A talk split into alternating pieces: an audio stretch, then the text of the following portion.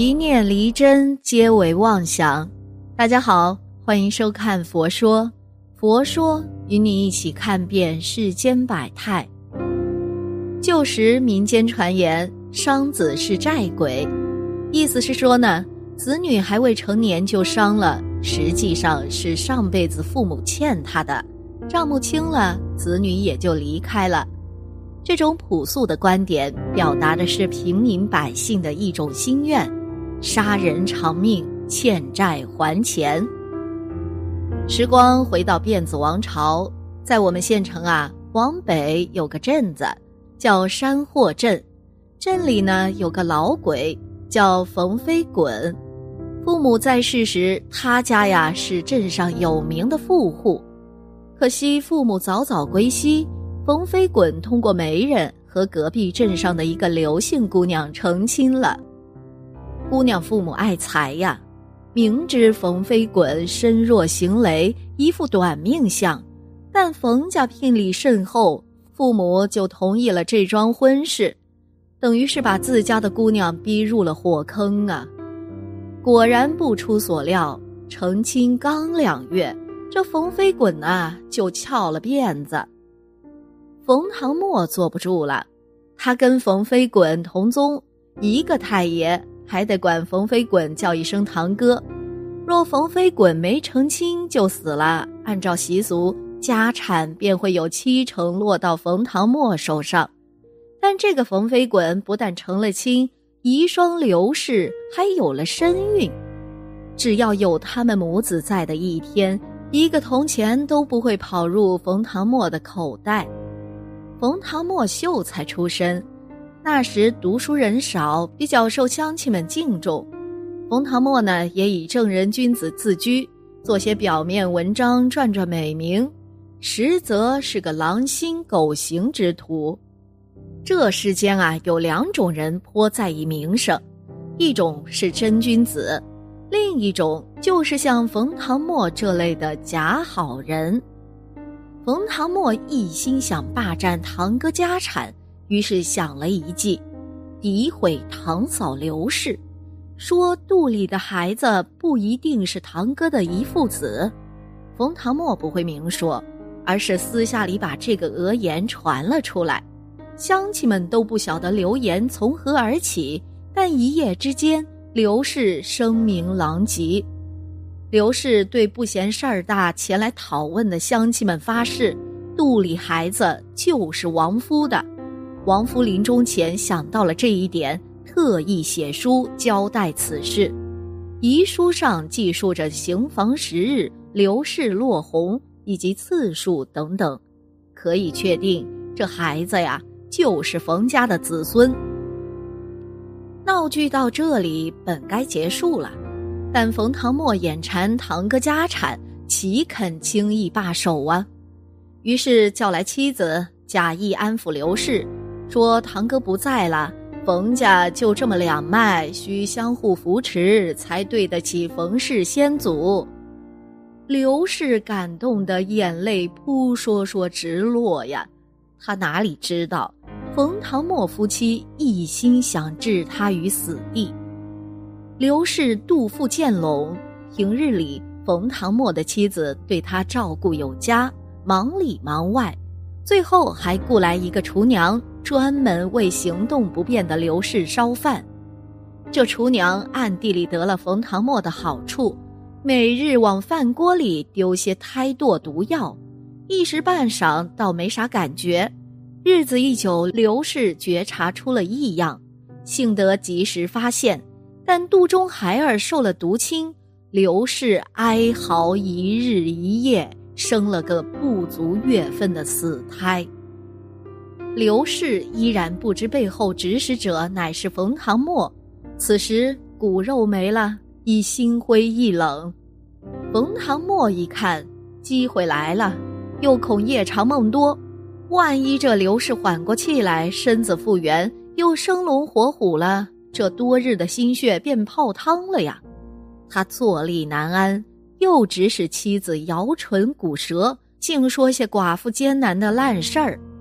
刘氏心神本就受损，又听他每日怂恿，终于咬唇道：“我本想待孩子生下后和他相依为命，哪料老天待我太薄，我这便去死了。”冯唐墨的妻子依着丈夫交代，唉声叹气，强挤了几滴眼泪，给刘氏支招，说可以通知乡亲们寻个日子自缢殉情。那个年代啊，老婆死了男人可以再娶，若男人死了，老婆一辈子也不好再嫁。相反呢，若是殉情，还可以博个美名，同宗进门，甚至四邻都会脸上有光，夸这妇人贞洁。刘氏依了。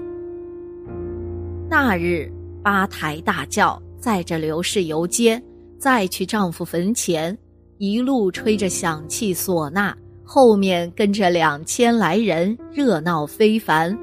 不明就里的还以为哪家大户在嫁女呢。刘氏身披素衣，身边放着五尺白布，这队伍比他去年成亲的时候壮观多了。刘氏想着想着，眼泪啊就掉下来了。到了冯妃滚坟前，附近寻棵歪脖子树，朔风扑面，刘氏彻骨生寒，孤零零站在看客们中间，踩上椅子，用白布套个死结，把整个脑袋塞进套里。小脚蹬开电椅的瞬间，整个人群爆发出震天的掌声，盖过呼呼嘶吼的北风啊！冯唐墨看着僵硬的尸体，长出一口气，唉，终于如愿以偿了。继承了堂哥家近七成的财产之后，又假惺惺向学堂捐了些桌椅花草，乡亲们个个夸他生性敦厚。又过一年，冯唐墨的妻子诞下一对双胞胎，可惜一落地就夭折了。不到两年，又生下一子，长到三岁，不曾听他说过一句话，叫一声爹娘。冯唐墨心里犯了嘀咕，不过这孩子呀，耳朵倒是好使，一叫他就马上扭过头来。冯唐墨妻子诞下这个儿子后，元气大伤，此后再也怀不上孩子。本想纳妾，又顾及自己颜面，不好明摆，日子呢就这么一天天过去了。他带着孩子寻遍名医，个个摇头，说从来也没见过这病啊，舌头喉咙完好无损，就是不能说话，活脱脱一个哑巴儿子。最后打听到啊，这种病乃是业病，也就是前世带来的，又或者父母喜欢嚼舌根，这哑病啊便有可能降到子女身上。冯唐墨闻得此言，马上想到了受他们怂恿上吊自缢的刘氏。虽是装腔作势充君子，但也明白何为善恶，不然也不会在别人面前佯装善良之辈了。小孩七岁那年，冯唐墨觅到一位人称高僧的术士，高僧算了多时，对他说道：“这孩子魂魄不齐呀、啊。”少了一魂一魄，所以才不会说话。只需将他上辈子遗落的魂魄找到，沿顶阳骨导入孩子体内，这孩子就会开口说话了。冯唐墨大喜。高僧解释道：“我施法换回孩子的魂魄，这魂魄甚至会带着前世回忆，不过不用担心。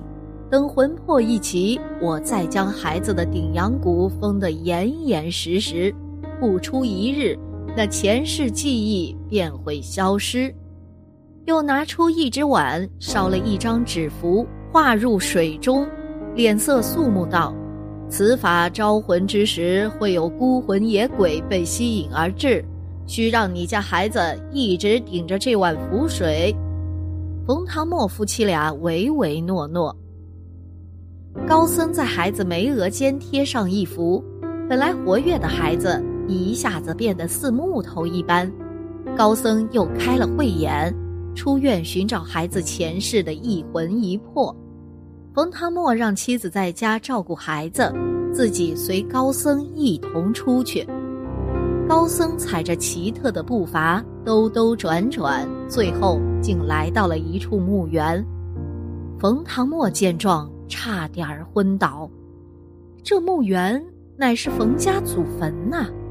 他屁滚尿流，跟着高僧又走了出来，还未来得及松一口气，高僧又走向了那棵曾经吊死刘氏的歪脖子树。高僧点头道：“嗯，魂魄在此。”围着树干转了数周，桃木剑虚空化阵，最后大汗淋漓道：“回家吧，这一魂一魄归体了。”冯唐默有心问魂魄长什么样儿，想了想，生生咽到肚里，腿肚子转经，回宅直奔里屋。孩子已醒了，高僧依然让他顶着那碗符水，说这魂魄尚不稳固，需待半日之后顶阳谷合岩，他们不会再次出来，方可放下符水。孩子头顶符水，两眼盯着屋里诸物，仿佛变了个人，然后目光落在一幅画上，说道：“咦，这是夫君生前最爱的那幅山水画。”冯唐默闻言骇碎肝胆啊！这幅画原来的主人正是堂哥冯飞滚的。刘氏死后，冯唐默特别喜欢此画，于是挂在里屋，时不时观赏。难道此子真是刘氏转世吗？子女乃前世之债主的说法古已有之。冯唐默本来在路上就忐忑不安，又听儿子说得如此吓人，哪里还沉得住气呀？孩子把眼光移到瑟瑟作缩的冯唐默身上，似乎还想再说什么。冯唐默岂容他再在外人面前开口，呀的一声把孩子头顶那碗符水打落，孩子两眼一翻，又昏了过去。冯唐默也一个趔趄栽倒在地，再也没能醒来。他竟被孩子开口的第一句话活活吓死了。儿子又变回了哑巴，关于前世的记忆也消失了。冯唐默的妻子为了能在镇上立足，虽然知道他是刘氏投胎转世，也无可奈何，还得好生抚养。后在儿子成亲当天，他毫无征兆地死了。每个人啊都有欲望，但其实欲望本身并不可怕，可怕的是管不住自己的欲望。禅宗有句话：不怕念起，就怕觉迟。念头起来没关系，但是要及时关照到自己这个念头。一旦被关照，这个念头就不会产生很大危害了。好啦，今天的节目呢就到这里啦。希望此次相遇能给大家带来收获。如果你也喜欢本期内容，希望大家能给我点个赞，或者留言、分享、订阅。感谢您的观看，咱们下期节目不见不散。